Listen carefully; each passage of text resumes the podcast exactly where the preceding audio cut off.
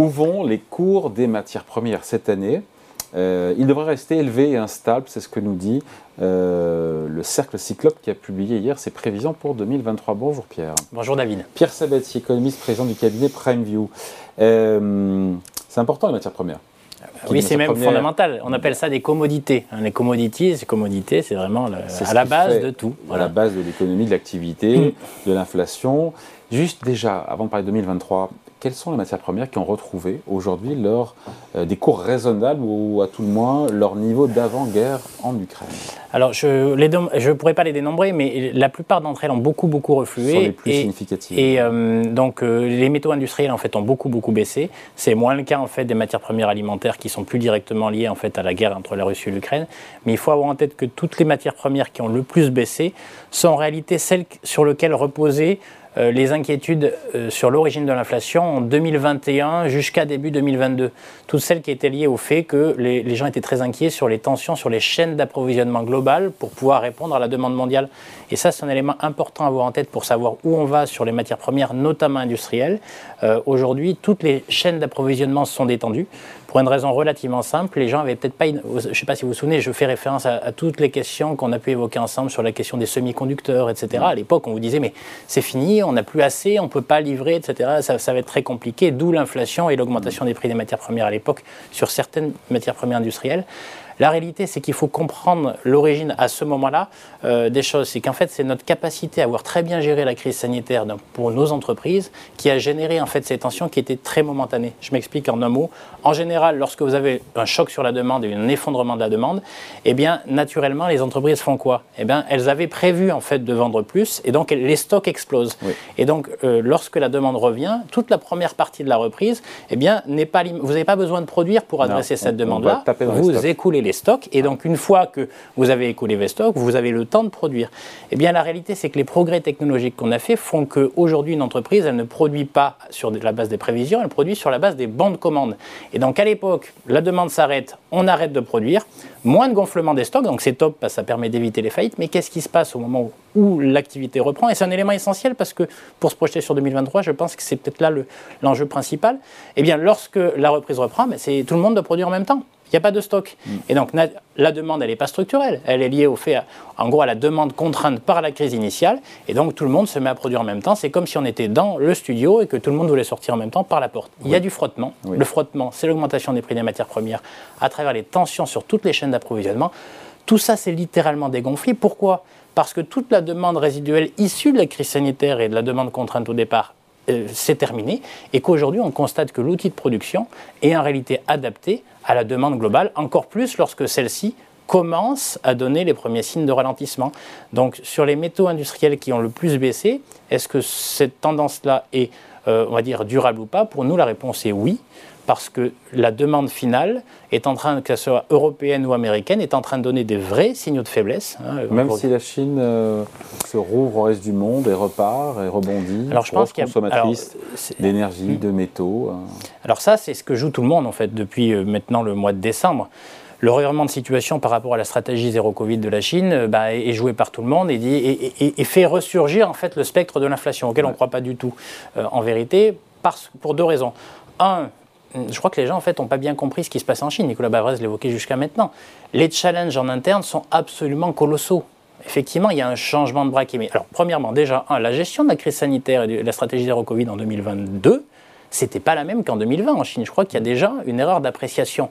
Évidemment, on a eu des foyers, des confinements, etc. Mais ça n'avait rien à voir avec l'ampleur de ce mm. qu'on avait connu en 2020. Donc, la résultante fait que si on n'a pas été aussi loin dans la stratégie zéro Covid implémentée en 2022, il ne faut pas imaginer qu'on puisse retrouver en fait les mêmes effets qu'en 2021 lorsqu'on était sorti de la crise sanitaire mm. et les cas de Covid avaient baissé. Ça, c'est le premier point. Il y a une surinterprétation de l'impact de la stratégie zéro Covid sur l'économie réelle. Et deux, c'est un pays dans lequel en fait les challenges structurels sont énormes, à la fois associés à, une surcapacité de production globale. Que la réalité, c'est que l'économie chinoise, au bout de 10 ans, a investi dans tout un peu n'importe comment, a fait gonfler l'endettement privé à des niveaux qui sont absolument stratosphériques, se retrouve avec un outil de production sur surgonflé, beaucoup trop important par rapport à ce que peut consommer, et stratégie zéro Covid ou pas, sa demande interne, dans un climat où la demande externe est plutôt sous tension. donc il ne faut pas aller trop vite en besoin. Déjà, ça c'est le premier point, c'est qu'en fait, il y, a des vraies surcapacités de production sur notre pan privé qui fait que ça va être limité, en fait, l'impact assez vite. Sur les premiers mois, il va y avoir un impact, mais il ne peut pas aller très très loin. Et puis le deuxième point qui est évoqué, tout le monde en parle, c'est le choc démographique colossal, euh, évidemment associé à la notion de population active, mais surtout à la question en fait de la gestion des seniors. C'est-à-dire qu'il faut avoir en tête que demain, il y a plus de Chinois de plus de 60 ans sur cette planète que d'Européens. Mm. Et alors même qu'on parle de la réforme des retraites en France, alors mm. que rien n'est provisionné pour y faire face. Donc, oui, c'est-à-dire que je, c'est une bonne nouvelle, ce qui veut dire qu'il va y avoir des signes de réouverture. Un sujet, juste, oui. un autre sujet qui est les matières premières. L'indice cyclable des matières premières pourrait perdre 15% mm. cette année. Euh, est-ce que vous y croyez? Parce qu'on dit que ce serait une bonne nouvelle pour l'économie mondiale. Et en même temps, cet, indice a pris 26% en 2022. Donc c'est juste un Alors, c'est des valeurs moyennes, je crois. Hein. C'est des valeurs moyennes sur tout au long de l'année. C'est-à-dire qu'en fait, le, le, combien vous dit Moins 8 ou moins 15 Moins 8, je crois, hors, hors, matières premières et moins 15 au niveau global. C'est par rapport à la moyenne de 2022. Attention, parce que 2022, en réalité, il y a eu deux tendances très très fortes. Jusqu'au mm. milieu d'année, explosion des prix. Et ensuite, sur fond de guerre, sur fond de guerre en Ukraine, avec prime de risque géopolitique. Et, et tout le monde l'a joué, hein, donc euh, la, spéculation a fait monter les prix. Et en fait, la deuxième partie de l'année, elle est beaucoup plus basse. La réalité, c'est que notre point de vue sur le sujet, c'est que les prévisions à ce stade sont extrêmement compliquées à adresser. Oui, parce que Goldman Sachs a sorti euh, son rapport euh, mm. qui est totalement orthogonal mm. et qui dit qu'en gros, que les cours de matières premières devraient augmenter de plus de 40% cette année sur fond de rebond, évidemment, de l'économie chinoise. Alors, Donc, quand on a un club qui dit moins 15, en moyenne, effectivement, l'autre qui dit plus 40, on se dit, mais où vont les matières premières cette année? Bah, La réalité, alors c'est amusant, mais on va peut-être être finalement parmi la valeur moyenne entre les deux, c'est que en fait, les prix actuels nous paraissent relativement adaptés à, l'équilibre. Énergie, agricole, on met tout ça en même temps? Mais à peu près tout en même temps parce que tout est lié dans ce domaine. Vous pouvez avoir un petit rebond sur des métaux industriels, mais quoique ça ne peut pas aller beaucoup, Donc ça va rester beaucoup, beaucoup loin autour, autour des niveaux actuels. C'est qu'en fait, on considère que en fait, le triptyque de 2022 où tout le monde prend, prend peur euh, jusqu'au mois de juin, jusqu'à l'été dernier, et puis ensuite derrière, tout le monde est euh, se rend compte qu'en réalité, il n'y a pas de catastrophe sur ce plan. On estime qu'aujourd'hui, on est dans une phase de ralentissement de l'économie mondiale qui ne devrait pas être terrible, mais qui sera sensible, ce qui fait que la demande va être contrainte. En même temps, on a des capacités d'offres en fait qui sont elles aussi sous contrainte. Contrainte contre contrainte, on estime que le rapport de force entre l'offre et la demande devrait rester à peu près équilibré. Donc notre pari, c'est que euh, les prix actuels sont des prix qui devraient pouvoir être durables, c'est-à-dire que c'est un bon équilibre entre l'état du rapport entre l'offre et la demande. Alors ça, c'est un élément important. Donc, est-ce que c'est une source d'inflation supplémentaire en 2023 La réponse est donc non pour nous. C'est-à-dire qu'on ne devrait pas avoir des prix des matières premières qui, qui, repartent à, la hausse. Par contre, le vrai enjeu, il n'est pas là. Il est de dire que si elles restent à ces niveaux-là, eh bien, elles seront plus élevées que par le passé, pour la plupart d'entre elles. Et c'est ça le vrai sujet. C'est un sujet d'abord microéconomique. C'est comment nos sociétés. La thématique, elle est la suivante. Est-ce que les matières premières vont rentrer dans un cycle qui fait que cette année, c'est 80 dollars À ce moment, c'est 80 dollars le prix du baril. Demain, c'est 90. Après-demain, c'est 100, 110, 120, 150. Et éternellement, vous voyez, donc c'est une hausse permanente. C'est pas notre point. Notre point, c'est qu'on est passé. On voit 80 dollars d'ailleurs sur cette année. Oui, ce qui est plutôt raisonnable. Ce qui, ce qui parle, ce qui, exactement, c'est ce qu'on évoquait jusque-là.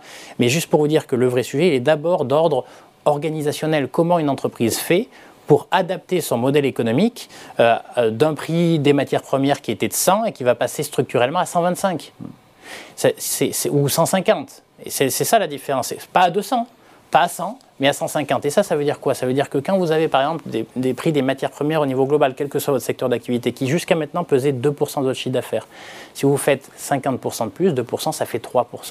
Le pourcent de plus de marge qui est mangé par, par l'augmentation structurelle du prix, hein, qui n'est pas de l'inflation, c'est juste en un coup, on est passé de 100 à 150. Mais ça, il faut pouvoir l'encaisser. Quel secteur d'activité va être en capacité de le faire? Qui est-ce que ça va mettre en difficulté? Je rappellerai un troisième point important que les gens n'ont pas toujours en tête. Il faut savoir que une entreprise, ça fait des profits. Vous allez me dire, un point de marge en moins, on s'en fout. C'est pas grave. Sauf que, attention, il faut savoir à quoi ça sert les profits. Dans beaucoup, beaucoup d'entreprises, les entreprises, elles ont été cédées.